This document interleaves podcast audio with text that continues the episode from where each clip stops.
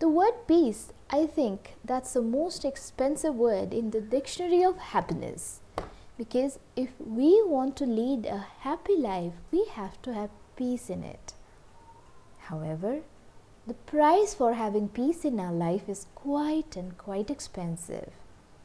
We need to consider so many factors causing peace, such as delivering our duties which is entitled to us effectively, avoiding negative thoughts and staying always positive, being generous towards needy, being sweet and polite towards our subordinates, junior and servants, etc. However, in spite of doing all that, if you still feel that there is a hole in it, then it's time for you to understand the reason behind it.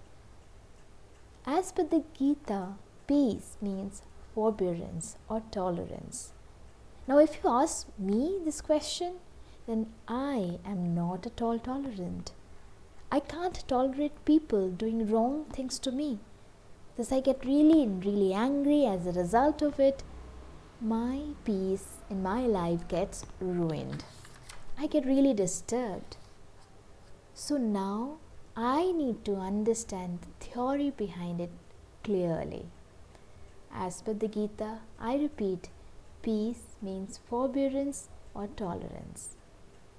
He who wants to have peace never entertains the idea of punishing the wrongdoer, which is not true in my case in my case, if someone has done something wrong to me, I feel like doing all the harm that is possible to that person by scolding or by you know shouting so that you know that person he or she should get a lesson of what they have done.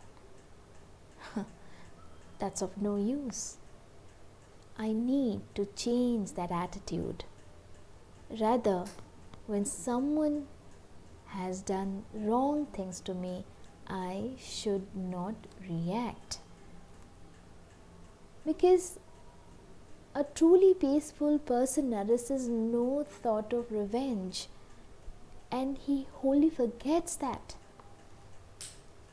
Well, if you look at this particular part from other perspective, then without developing the quality of forbearance, we don't have a choice because when we get angry instead of tolerating the wrong deeds done to us actually we get so much of aggressive that it is as good as burning our own self.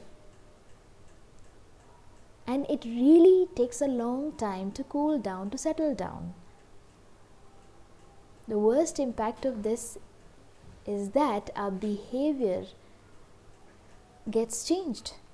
We get diverted from a real object of our life, a true goal of our life. So, we have to work harder to make our life progressive, to excel our character. Because we are here for a purpose, not to waste our life on petty things. So, let's be wise and focused towards the ultimate goal of our life. Thank you so much for listening. Catch you soon.